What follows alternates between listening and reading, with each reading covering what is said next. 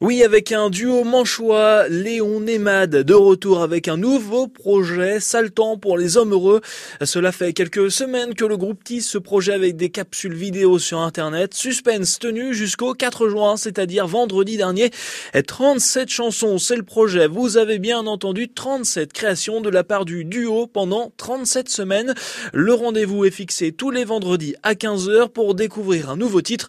Le projet a démarré vendredi dernier donc avec cette première chanson, Sale temps pour les hommes heureux. Sale temps pour les hommes heureux, des hordes d'idées noires s'abattent sur eux.